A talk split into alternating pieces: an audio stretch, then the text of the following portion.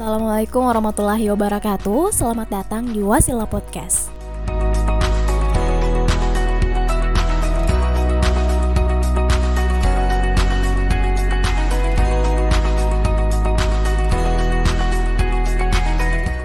Tiap episodenya akan memperbincangkan hal baru seputar berita dunia kampus dengan obrolan-obrolan yang tak terduga. So, listen up and don't miss it.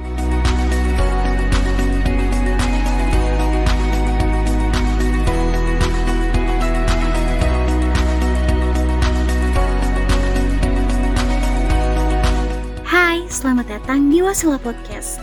Jadi di episode kali ini, saya akan bercerita salah satu karya dari teman magang Wasila yang berjudul Menemukan Kehilangan dari Nur Afni Arifin. Selamat mendengarkan. Kau tahu apa yang lebih buruk dari segala hal yang paling buruk di dunia ini? Ketika senja tak lagi merekah seutuhnya. Sedang ia masih menggantung sempurna di langitnya.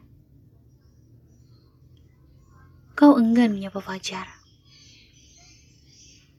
Bahkan berharap ia tak ada lagi di hari esokmu. Rintik sendu yang dulu merengkuhmu, kini perlahan menghujam sukmamu.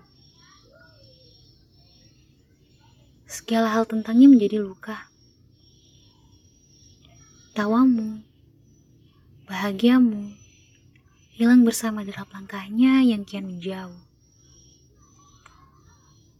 Kau berusaha melupa dengan segala cara. Sialnya semakin berusaha, kenangan tentangnya kian menyapa. Sungguh tidak ada hal yang baik-baik saja dari sebuah perpisahan, bukan? Setelah berbagi suka dan duka, ia pergi meninggalkanmu. Kau kehilangannya untuk waktu yang lama. Teramat lama. Bahkan barangkali abadi. Sementara ia membawa dirimu separuhnya. Menerima menjadi ambigu.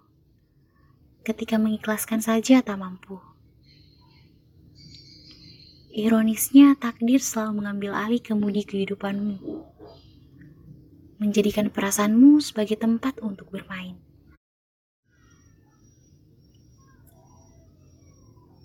Bulan Maret menjadi awal duka.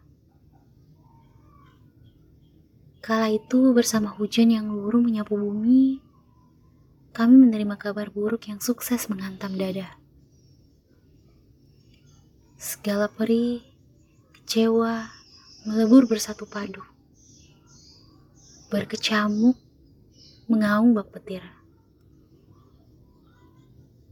Ibu meninggal setelah sebelumnya menghabiskan waktu selama setahun lebih berjuang melawan tumor otak yang teridentifikasi ganas. Kini ibu telah berdamai dengan penyakitnya. Seketika ruangan yang awalnya sunyi senyap kini dipenuhi suara isak tangis pilu. Aku terpaku melihat ayah yang merengku jasad ibu dengan mata sembab. Sedang air mata berlinang bermuara di pipinya. Itu kali kedua aku melihat ayah menangis setelah air matanya lebih dulu kusaksikan melebur saat ibu pertama kali didiagnosa mengidap tumor otak. Setelah mengantar ibu ke peristirahatan terakhirnya menuju kehidupan yang abadi, rasanya ada ruang kosong melompong yang bertahta di hatiku. Rasanya seperti baru kemarin tawa ibu merekah untukku. Namun kini tak ada lagi. Rasanya baru kemarin ibu bersenda gurau sembari menyaksikan senja. Kini tak ada lagi. Hadirnya kini hanya sekedar bayang semu. Segala hal tentangnya kini telah menjadi cerita duka. Ia pergi menuju keabadian bertemu Tuhan. Menyisakan ruang pilu tepat di sudut ruang hatiku yang terdalam. Mencetak rindu yang tiap harinya kian bertumbuh menumpuk dan membuncah. Sayangnya aku masih butuh peluk ibu dalam segala hal pelikku. Masih butuh teman cerita ketika semua orang memilih menutup rapat-rapat telinga mereka. Saat semesta sepakat menyerang, aku butuh kalimat mantra penenang ala beliau. Atau bahkan kecupan hangatnya saat kata tak lagi mampu mewakili kekecewaan. Kala itu aku benar-benar merasakan bagaimana dunia mengajariku artinya kehilangan secara paksa. Rasanya enggan untuk menghadapi hari esok. Berantakan.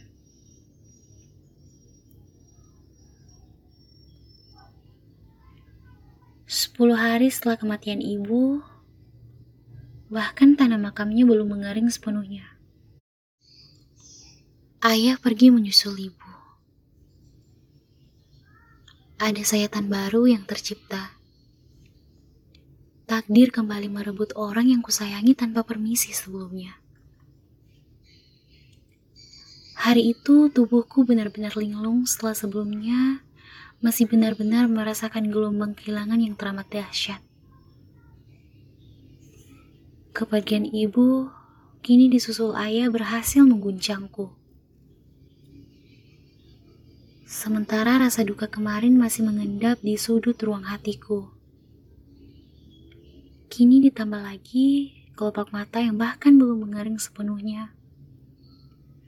Sayatan luka yang belum rapi jahitannya. Tubuh yang belum benar-benar merasakan pulih seutuhnya.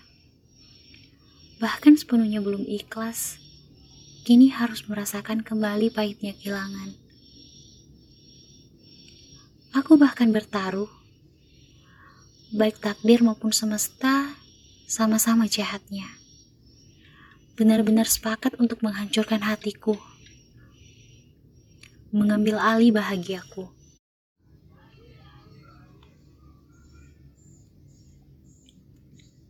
Setelah rasa duka yang kurasakan kemarin,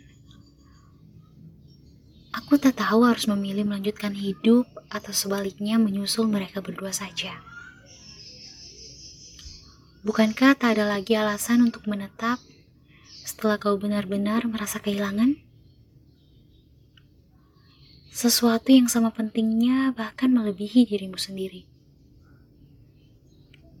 Ketika semangat di hidupmu kian redup, termakan oleh waktu Kau menjalani hari dengan luka yang bernaung di pundakmu. Bak parasit yang siap kapan saja menghancurkanmu. Segala ambisi hidupmu kini malah kau tenggelamkan dalam samudera alam bawah sadar terdalammu. Berkali-kali kau berpikir, jika memang harus melewati gerbong kematian untuk ada kata temu, kenapa tidak? Aku sangat siap. Kau tetap harus melanjutkan hidup, Cak.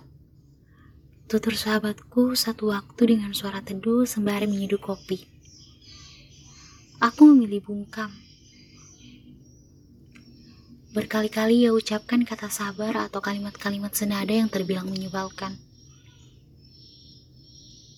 Hah, kala itu aku benar-benar ingin melemparkan secangkir kopi panas tepat di wajahnya namun sekonyong-konyongnya aku urungkan.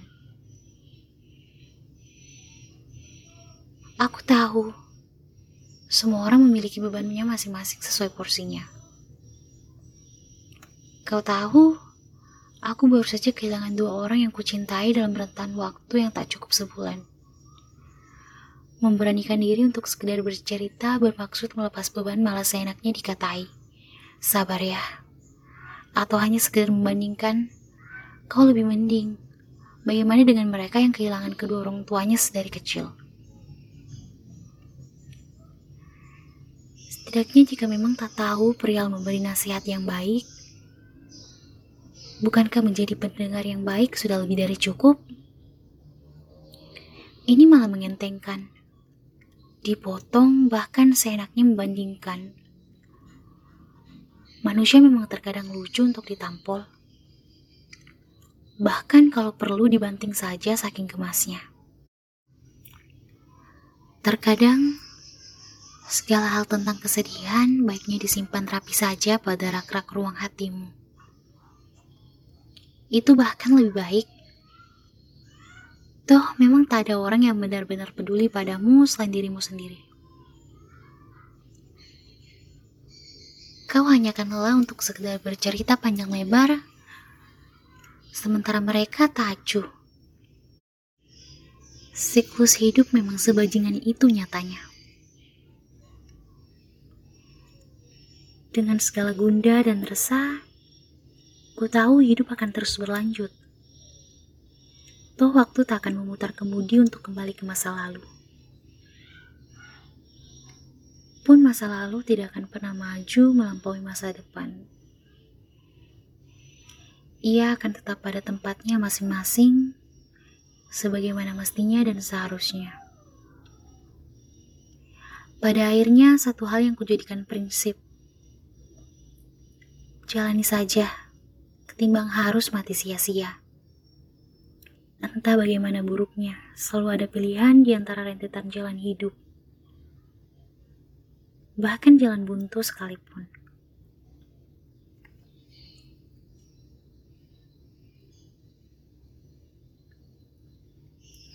Menikmati senja adalah rutinitas wajib akhir-akhir ini. Duduk sekedar termenung, tidak melakukan apa-apa, sebenarnya persis orang bego nihil. Setelah kehilangan mereka, rasanya senja yang dulu mereka bahagia, kini berubah menjadi gelap berduka. Memang, ada satu bukit di belakang, beberapa bangunan kos dekat kampus, berdiri kokoh dengan jalan yang tak cukup terjal.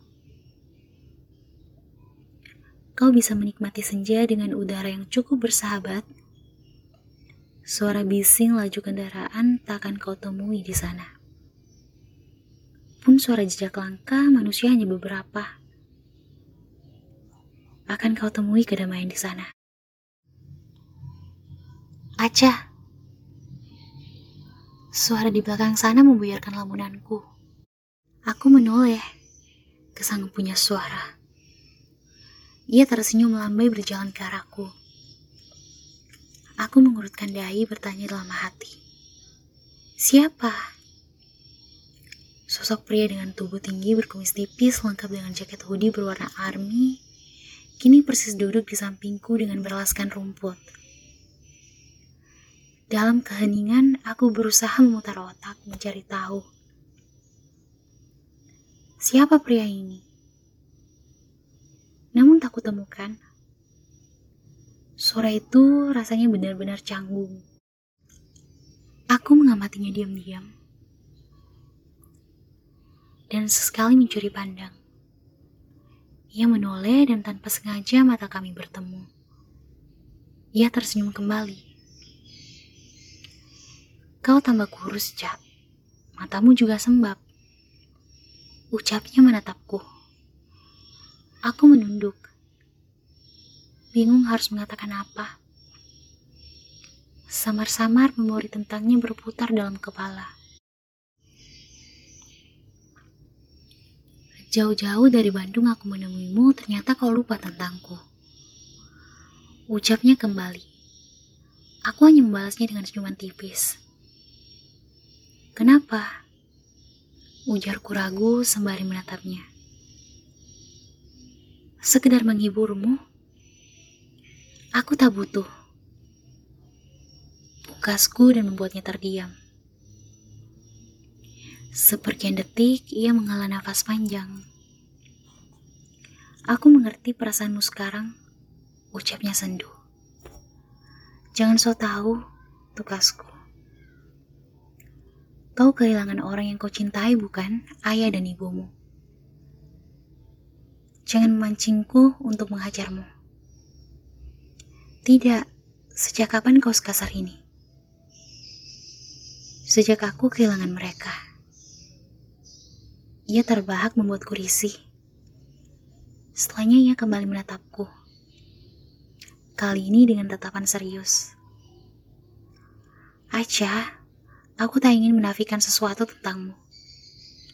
Sadar atau tidak, kau tak pernah kehilangan apa-apa yang memang bukan dari dirimu. Kau berdalih kehilangannya untuk menutupi alasan kenapa kau mengubah dirimu, bukan? Kau kehilangan dirimu, Cak. Bodohnya kau tak menyadarinya.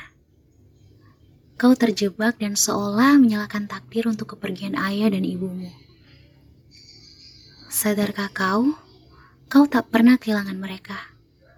Tapi mereka kembali ke tempat yang seharusnya, sedang dirimu tersesat dalam labirin alam bawah sadarmu dan tak tahu harus mencari ke mana. Ucapnya. Perkataannya berhasil membuat diriku tersentak. Tepatnya logika soal membenarkan apa yang ia katakan. Kau tahu apa yang paling buruk dari hal yang paling buruk di dunia ini? Lanjutnya, aku menggeleng pertanda tak tahu. Saat kau terjebak mencari sesuatu, sementara kau tak pernah tahu apa yang hilang.